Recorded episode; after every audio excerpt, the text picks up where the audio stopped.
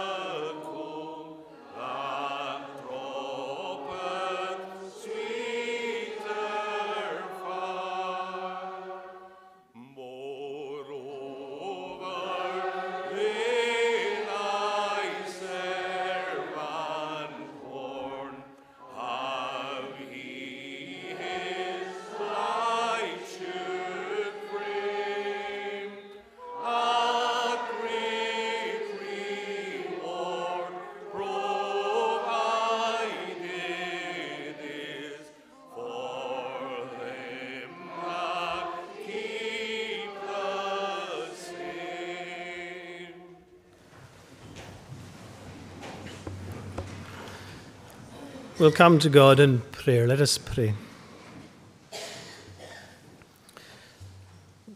Our gracious Lord, our Father in heaven, we do rejoice in this day. We give you thanks for it. We thank you for the beauty of it. We thank you for the wonder of your creation and the warmth of um, this evening, Lord. We have enjoyed such a, a wonderful spell of weather.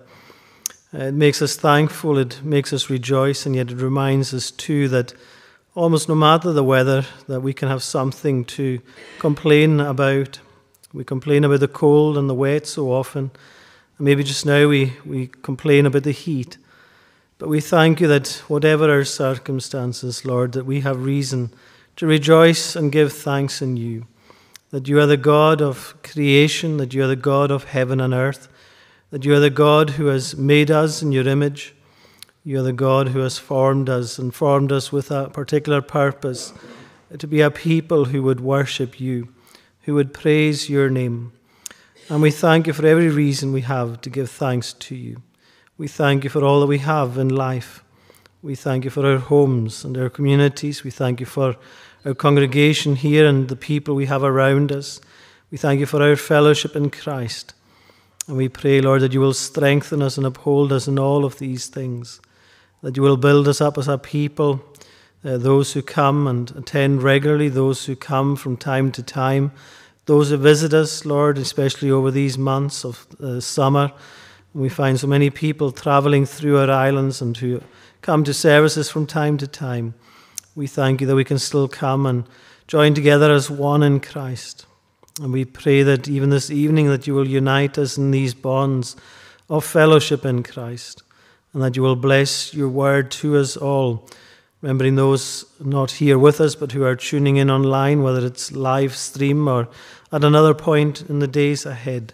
We do pray, Lord, that as your word goes out to us, that you will bless it to us.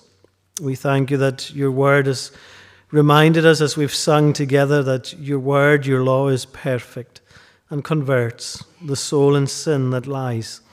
And we pray for that power to be evident in our midst for we are all sinners who fall short, and we can do nothing in and of ourselves for our own salvation.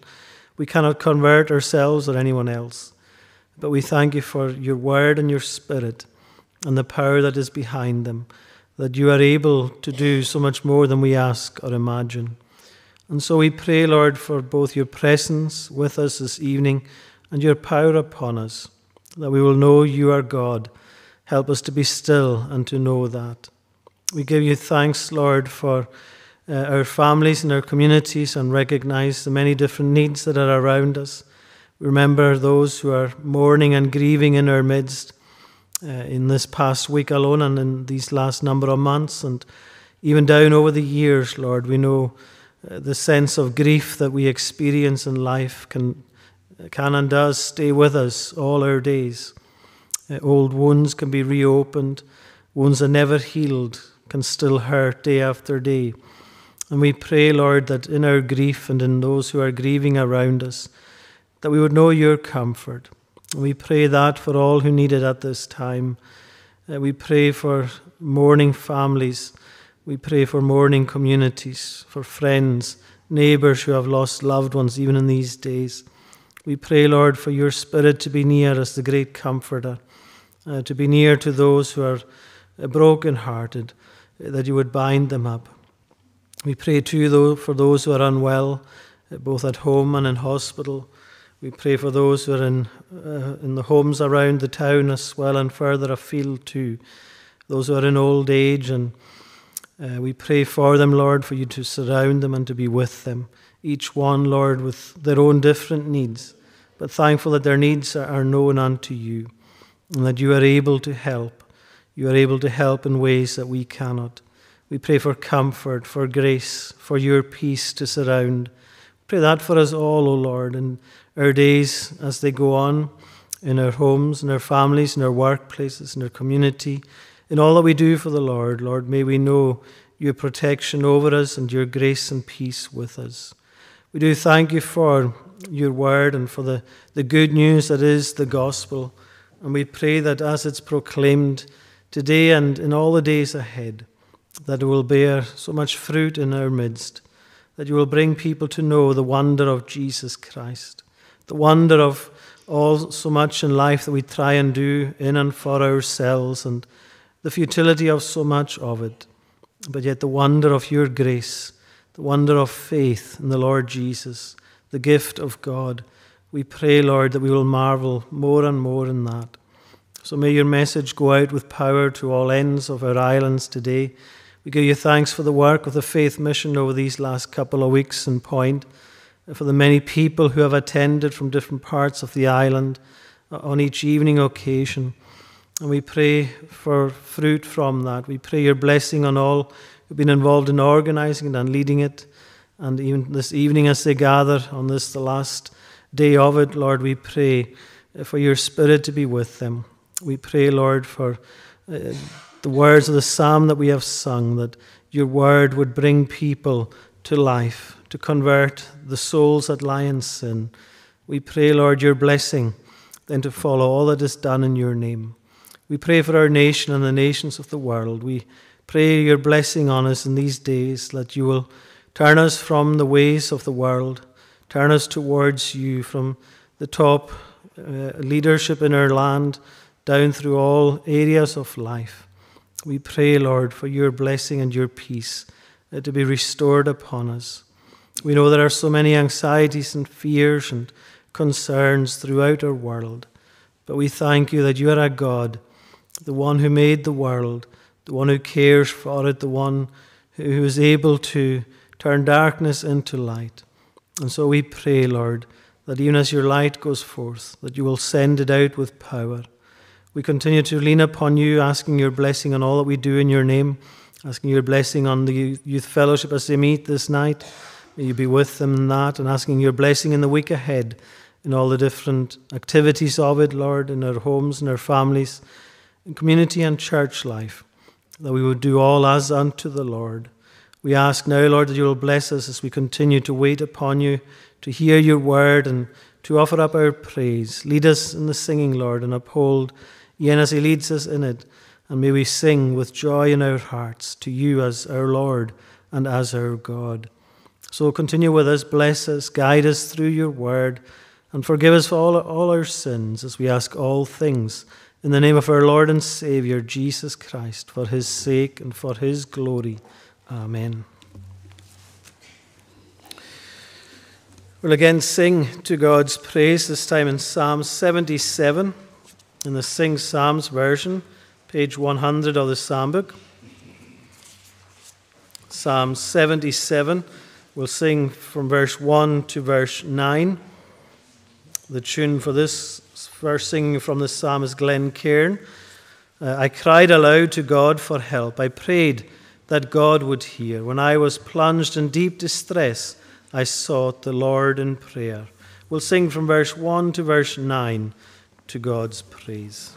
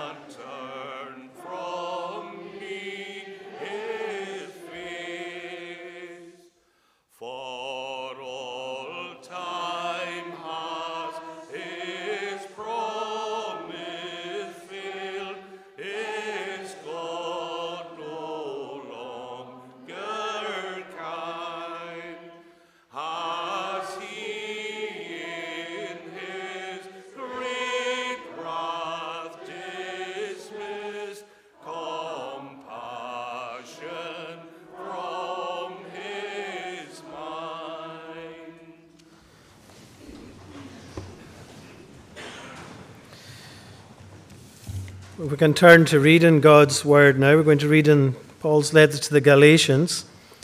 Uh, the, the chapters on the notice sheet are the wrong chapters. I sent the wrong information. It's from chapter 2, verse 15, into chapter 3, verse 14. So we're taking up our reading in chapter 2 and at verse 15, reading down into chapter 3, verse 14. Let us hear the word of God.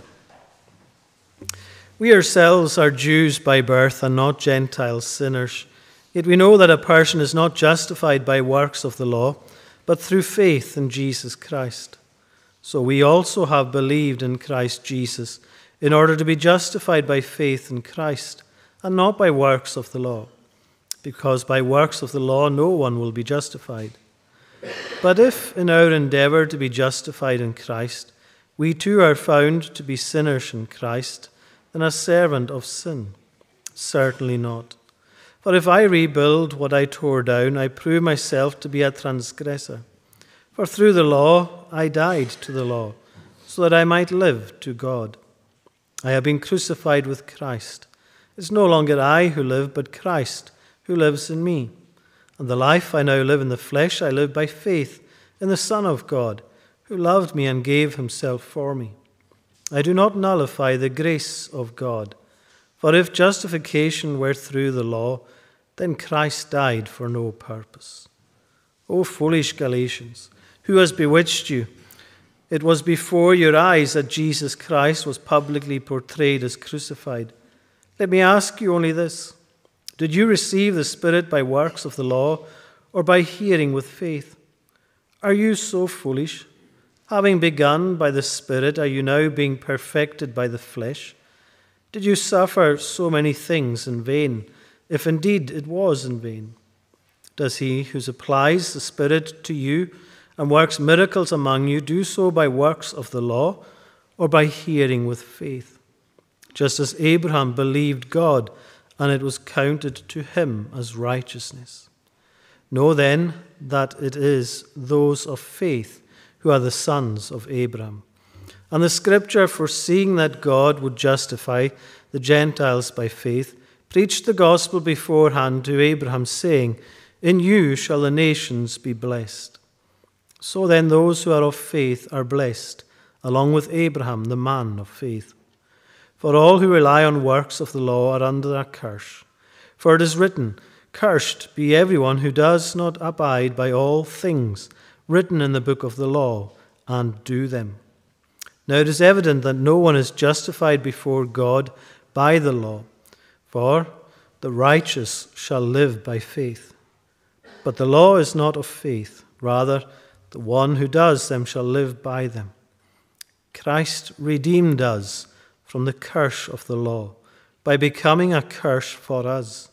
For it is written, Cursed is everyone who is hanged on a tree so that in Christ Jesus the blessing of Abraham might come to the Gentiles, so that we might receive the promised Spirit through faith. And so on, and may God bless that reading from His Word. I will again turn to Psalm 77 as we continue to sing to God's praise. We're going to take up our singing at verse 10 and down to verse 15. The tune this time is Spohr. Now, in the first part, we were singing verse 1 to 9. You notice that the psalmist has many questions, uh, difficult questions that the Lord is being asked by him. In verse 7, forever will the Lord reject and never show his grace. Has he withdrawn his steadfast love and turned from me his face? There's this questioning going on in the psalmist's heart. Where is God in all that's going on in my life and all around us? But then in verse 10, to verse 15, we're reminded that God is there. Then to my heart there came this thought On this I will rely, the years of the right hand of power of Him who is Most High. I will recall the Lord's great deeds, your works of long ago. I'll meditate on all your acts, your mighty deeds I'll show. Verse 15 reminds us that God has, as it says, You have redeemed your people, Lord, with your almighty arm. So we'll sing from verse 10 down to verse 15 to God's praise.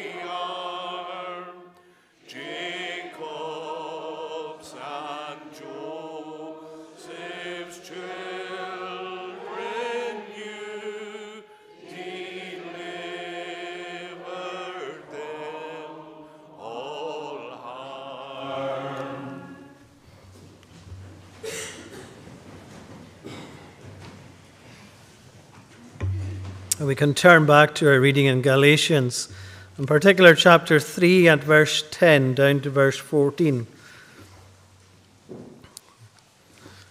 Galatians chapter 3, verse 10 to 14 is going to be our focus together this evening. A section that speaks about the being cursed or redeemed. Verse 13 reminds us, though, that Christ redeemed us from the curse of the law by becoming a curse for us. For it is written, Cursed is everyone who is hanged on a tree. Paul was writing to the church in Galatia, which is modern day Turkey, a number of congregations in that area, churches that had been blessed by the work of God in their midst, and seeing many people coming to faith. But yet he is writing to them because of a problem that was in their midst, a problem that was becoming more and more serious. Uh, the people were being led astray, led away uh, from the faith that they had come to and instead being focused more and more upon the works of the law by the teachers who were coming into their midst. So Paul writes to them with this powerful reminder. And one of the most powerful ones is at the end of, of chapter 2, where it says in verse 21 I do not nullify the grace of God, for if justification were through the law, then Christ died for no purpose.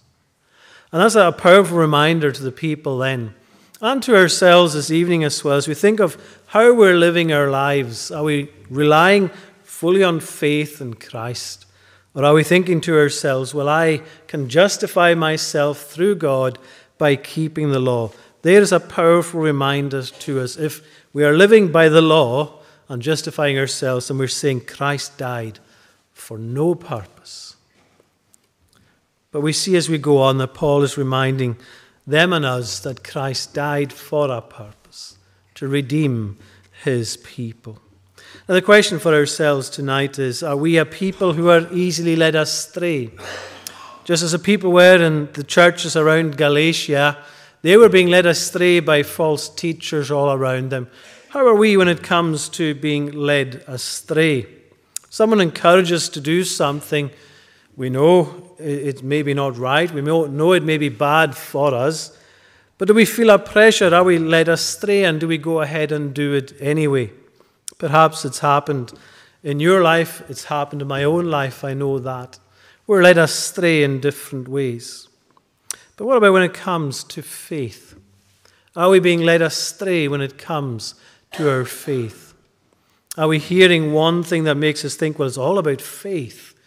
But then we're listening to someone else who says, no, but it's about what you do yourself as well, how you can add to your faith through works of the law. Well, that's the kind of challenge that Paul was writing to address, and a challenge to ourselves as well. They are being led astray, and he's showing them this problem at the beginning uh, of chapter 3 by asking them questions. Again, powerful questions. Who has bewitched you, he says at the very beginning of chapter 3. And there's a number of other questions. He says in verse 2 Let me ask you only this Did you receive the Spirit by works of the law or by hearing with faith? Again, they're challenging questions to ourselves. Uh, what is our faith? What is our foundation of our faith? Self or Christ? He brings him back to look at Abraham in the Old Testament, the father of the faith, one who they would all be looking to as so important when it comes to faith. And yet he reminds them that it was through faith he believed in God and it was counted to him as righteousness. It was all about faith. And then in the section we're looking at this evening, verse 10 to 14, he continues to illustrate this for them that they're being led astray by law based salvation, and that they need instead to rely fully on Christ who is able to redeem. Coastal erosion is a term we hear so often these days, a term we see the effects of around us in the islands and different places. We see the effect of what happens, but how quickly does coastal erosion happen? How quickly do we see the damage that it brings? So often it's not just an instant event, It's something that happens over a long period of time. The effects of wind and waves, the effects of tides and storms on our coast, the wearing down over many, many years, and yet the effects can sometimes be devastating. You see it perhaps more clearly down in the south coast of England, a place that has been in the news the last number of years, where houses that were built near the shore, near cliff edges, but in the people's eyes far enough away not to be impacted by any erosion, you're seeing now that during a process over a long period of time, the cliffs has been worn away, and now we're finding that houses are slipping into the sea. Disaster strikes when erosion takes place. And that's the way it is with faith. Faith is to be based in Christ. But over a period of time, erosion can come in. And we maybe it's when we are already in faith or when we're considering our faith and the faith that we need in Christ. We can allow other things to come in that over a period of time just erode away at us. And the foundation, it starts to crumble. And eventually a slide takes place. That's what's happening here in Galatia, and for that reason, it's something we have to guard against ourselves as well. To make sure that we are always living our life looking to the foundation of our faith, the Lord Jesus Christ. So, Paul teaches how to be grounded in faith and not the works of the law is what counts. And so, we want to just look through these verses in 10 to 14 and think of it under this idea of erosion and how erosion can come in and how we guard ourselves against it. So, first we think of erosion, how it starts, and how this can happen over a long period of time. And the real cause of the erosion here in the Galatians' faith is a misunderstanding of the law. Paul has taken the people back to the Old Testament, to the, the father of the faith, Abram. And following that, he continues to look at the Old Testament and to show how they've misunderstood the importance and the place of the law. Not saying the law isn't important, it is. But their understanding of it is what has gone wrong. The false teachers who believed that the law was the only way to avoid the curse of God, they have been teaching that in the churches in Galatia, and through this, erosion is coming in. And Paul shows that if they're going to rely on this, they're not avoiding the curse, but they're bringing themselves even more under the curse. Why is that? Well, because when we think of the law, and the law that the, the false teachers had was not just the moral law of the Old Testament, it had been added to by themselves so many other laws that people had to keep, circumcision being one of the main things. And without keeping every law, then they couldn't please God. They couldn't satisfy God. They couldn't turn this curse that they were away because of sin, they couldn't get rid of it. Paul is saying if you could possibly do this and you could save yourself as we go back to the end of chapter 2, you're saying Christ died for no purpose. And he's saying to them, you cannot rely on the works of the law to save you from the curse.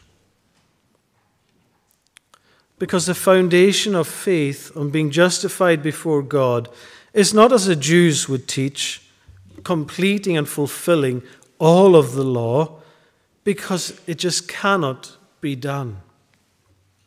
And so, therefore, for them and for us, if we believe that we can please God through our law keeping and doing everything right, as it were, according to all the law of God, we're never going to achieve it. You're never going to do it. And to try and do it is only to allow the erosion of faith in your life. And the way of salvation, instead of being through faith, is through yourself and through completing every aspect of the law. So there's this erosion that comes in. And the danger with, as Paul highlights so often, with this idea of being able to keep the law fully is that in realizing we can never do it, we start to feel discouraged. We f- start to feel despair and despondency coming in. And we look at others thinking, oh, but they're managing it. They're managing to keep all the laws so perfectly. But nobody can. There's nobody in here you could look to and say, but that person has managed it. Because none of us can keep every law perfectly. And so, if we feel we could do it and we can't, we become despondent. And that's the danger for the people in Galatia. And the erosion we would call today is, is backsliding.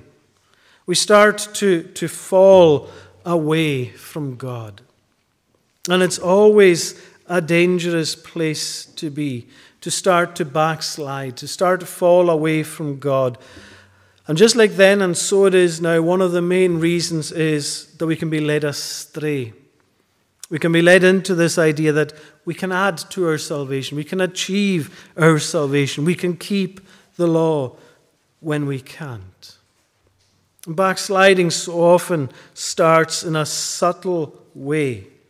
And most of the time, we're not even aware of it. And many of us may be backslidden and we don't even realize it. It happens so often. When you think of coastal erosion and just how gradually that comes in, unless you're maybe recording images of it over a period of years, you maybe don't even realize just how much of the coastline has disappeared. And one of the, the causes of our backsliding in faith is just over time, all of these things just eroding our faith, making us feel discouragement and despair. Then we start to neglect things. We start to turn away things that are so important. If you neglect a relationship, that relationship is going to deteriorate. And that's what Paul is getting at here. When you start to rely on the law, your relationship with God, your faith in Him, your trust in Him is being neglected. And over time, that's just going to get worse. And we see it ourselves today with the danger of backsliding and erosion in our faith. Neglect is such a key thing that we have to guard against.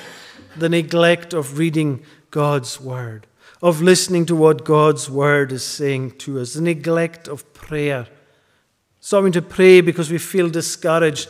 Maybe our prayers are not being heard or answered. We feel discouraged and that's so we neglect it. Neglecting the fellowship of the church, of being together with God's people. It starts in subtle ways, but neglect always ends up in backsliding and turning away from God. And it's something we always have to be on our guard against. Whatever way the erosion starts to come in, we have to be aware of the different ways it can and to be on our guard against it. So we see, first of all, how Paul is warning here how erosion comes in. For all who rely on works of the law are under a curse. There's this burden that we're under. But then we see the effects of erosion. The curse of the law is what is mentioned here. When we see erosion setting in, there's consequences to it. It's, it happens as we think of coastal erosion. As it starts to take place more and more, there's always consequences to it. It leads to destruction at some point along the way. And so it is uh, with our faith when the erosion sets in, that there's always consequences to it. But the most serious consequence is this that we end up cursed under this curse. Cursed be everyone who does not abide by all the things written in the book of the law and do them. Again, we see Paul here quoting the Old Testament there in verse 10. And so there's this realization, Paul is saying, that if you want to follow this way of the law and keeping it all, you're cursed if you cannot keep it all. Every single part of it. There are consequences to it. The law of God is, is perfect. We sang that in, in Psalm 19. God's law is, is perfect, it converts. But what does conversion mean? It doesn't mean ourselves keeping the law in its entirety, but about looking to the one, the only one who is able to fulfill the law in its entirety, the Lord Jesus Christ. the law cannot be wholly kept by anyone. And so, everyone who comes under the law is cursed. If we cannot keep it, we are cursed. And we saw what a curse from the Lord means this morning when Jesus cursed the fig tree. It withered, it died, it bore no fruit. And that's the danger of the curse, the consequences that we're under. If we seek to keep the law in its entirety, in its fullness, we cannot do it and we end up cursed. And that leads us to this point where we can do nothing for ourselves. We are, we are cursed under the law. We, we are just, as, as Jesus makes clear for us, we would be cursed, we would be damned. That is what we are. So, everybody, it says here, who is everybody, it is just that. It, it is everyone. There's no one who can avoid this. We, we all come under the law of God, but none of us, no one, can keep it perfectly. And so, as Paul is quoting here in the Old Testament, he's showing the seriousness of it. This affects every one of us. Cursed be everyone who does not abide by all the things written in the book of the law. This is how serious it was for the Galatians. This is how serious it is for ourselves. We are all sinners. There is no escape. Now, the law is important. It reminds us that we cannot fulfill the law of God. A preacher once used two images to describe the purpose of the law. The first was this he said, he likened it to the dentist's little mirror, which he sticks into the patient's mouth. The mirror is able to help the dentist detect where there's a, a, something wrong with a tooth, where there's a cavity that needs filled. But he doesn't drill with the mirror, he doesn't use the mirror to pull out teeth. It can't provide the solution. The second way was this he said, he likened the law to a plumb line that a builder uses. When a builder is building and he wants to check that everything is on the level, on the straight, he uses a plumb line. And if the plumb line highlights that there's a fault, it's not going to help correct it because he has to get other tools out. He has to get the hammer and the saw out to correct it. And he's saying this is what the law is like. The law points out the problem of sin, but it doesn't provide a solution because we cannot fully keep the law. If we are only under the law, we are slaves and bound to that and all the consequences of it. So that if we fail in one aspect of the law, we're cursed, we're doomed. And so Paul is highlighting that for us. We cannot possibly do it. What a message to bring to the people, to try and bring them back to their senses. It's a bit like Private Frazer and Dad's army, as, as Paul is saying all of this to them. The people are thinking, well, we're doomed. There's nothing that we can do here. And if Paul's message ended there, we too would feel that sense of doom. There's nothing that we can do ourselves. So, what hope do we have? Well, the great thing is that there is a cure. That there is a cure here. You see, Paul doesn't stop there. The whole purpose he is writing to the church at Galatia is this to show them the answer, to show them the way. Because it doesn't end there. Paul goes on to show the way back. The consequences of erosion is destruction. But thanks be to God that He has made a provision.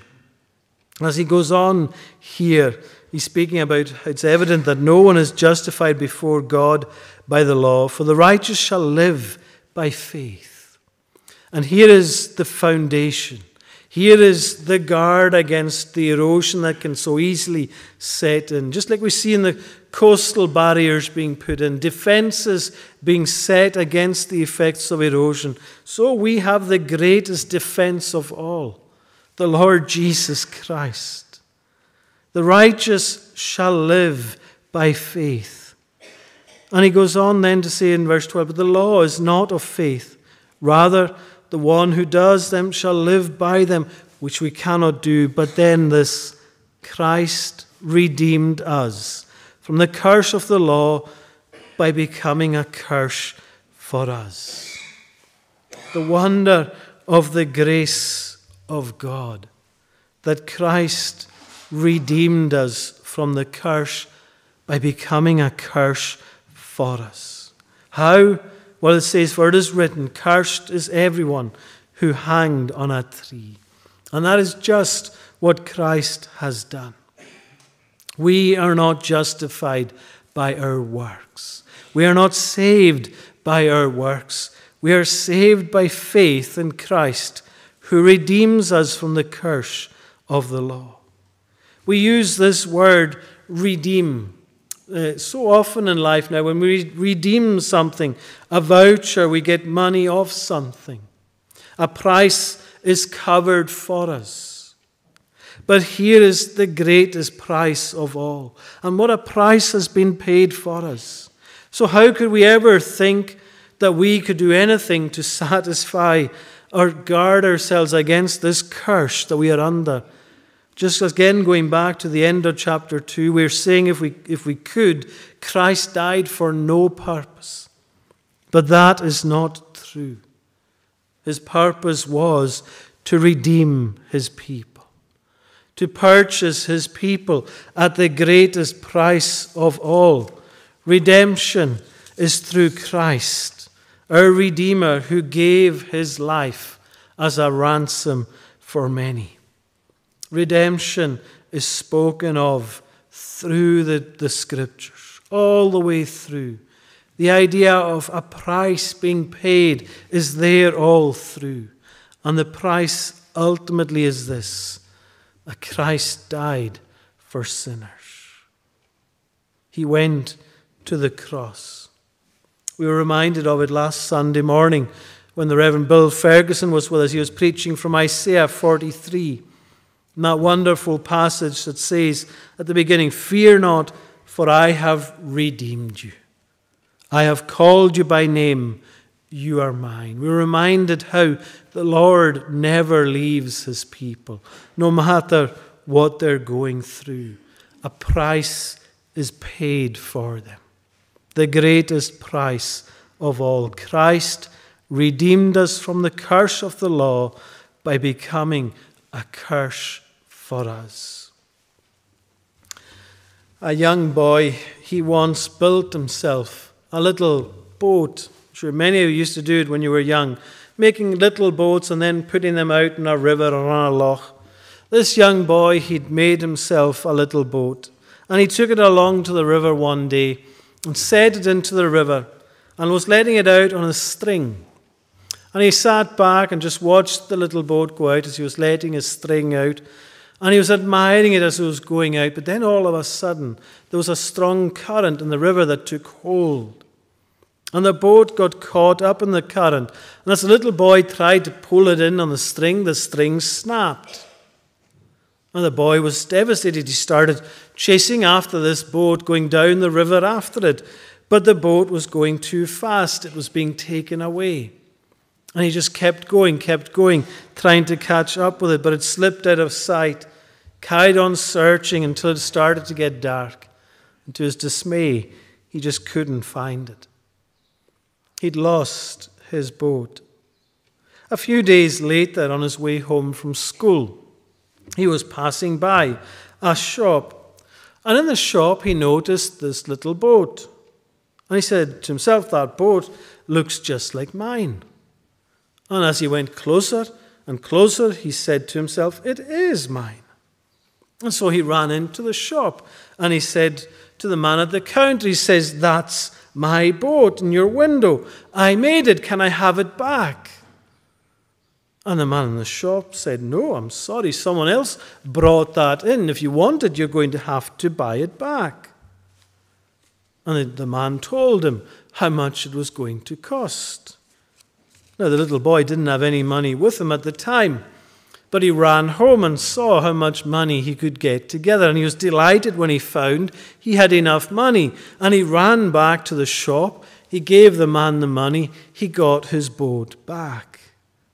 And as he was going out of the shop, he said, Now you're mine twice. I made you, and now I've bought you. And that's a reminder to us of the cost of all that Christ has done for us. He made us in the first place. We belong to Him, and yet in our ignorance of Him, we've gone away. We've gone our own way. In our sin, we've gone astray from Him. And He had to come and purchase us, redeem us with a price. And so, if you think you're not worth much to God, if you think you're not important to God, or God doesn't see you as important in His eyes, just like the psalmist, as we were singing in Psalm 77, has God forgotten us? Will He neglect us? Do you feel that tonight? You feel this distance with God that perhaps He's not concerned for you? Or that you have to make it up to God in some way by fully keeping the law and pleasing God in that way? Well, you don't. You see, we're precious to God. He made us and He has redeemed us. He has paid a price. You don't have to earn His favor through works, through any works of the law. That's not the way to please God, but to come by faith and to believe in the Lord Jesus Christ. The redeemed of God depend on Him. Because the erosion that can so easily come in is God doesn't love me. And we turn away from God and we let the things of this world just eat away at us.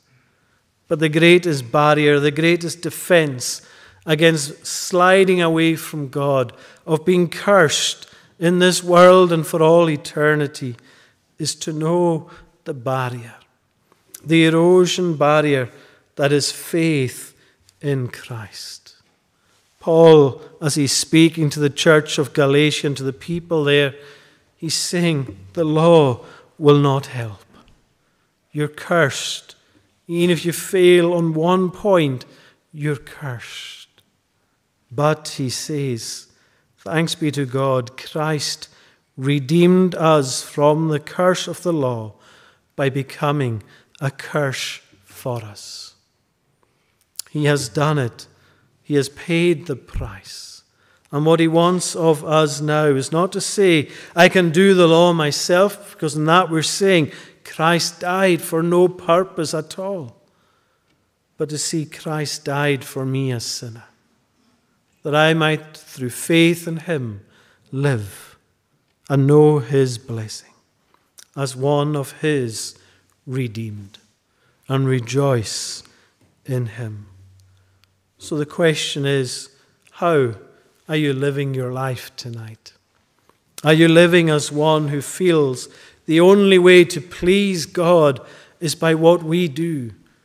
Forget it. You'll never please Him. Or are we living as Christ's redeemed, realizing that He has paid the price? He hung on the tree, He was cursed, He bore it all that our sins deserved, that we might be set free through him. How are we living? Surely it is to be redeemed by faith in Christ Jesus. Let us pray. Our Father in heaven, we do thank you for all that you have done for us. We know there is nothing we can do of ourselves, although we seek to please you in so many ways. We seek to do good for you, and that is right for us.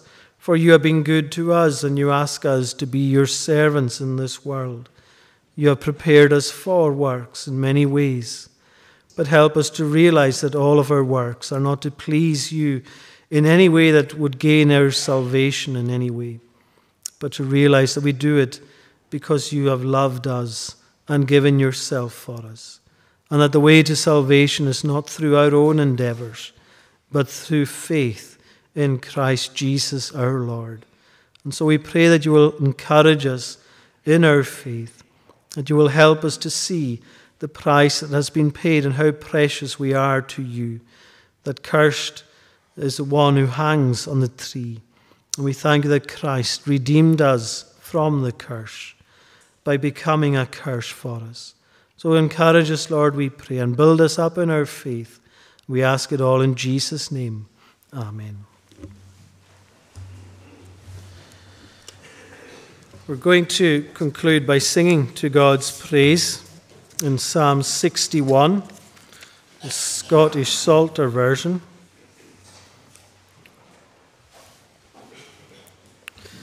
realized we had it this morning as well. It was the Sing Psalms version this morning, but we'll sing again in the Scottish Psalter, verse 1 to verse 3. The tune is Salzburg. O God, give ear unto my cry, and to my prayer attend. In the utmost corner of the land, my cry to thee I'll send. We'll sing from verse 1 to 3 to God's praise.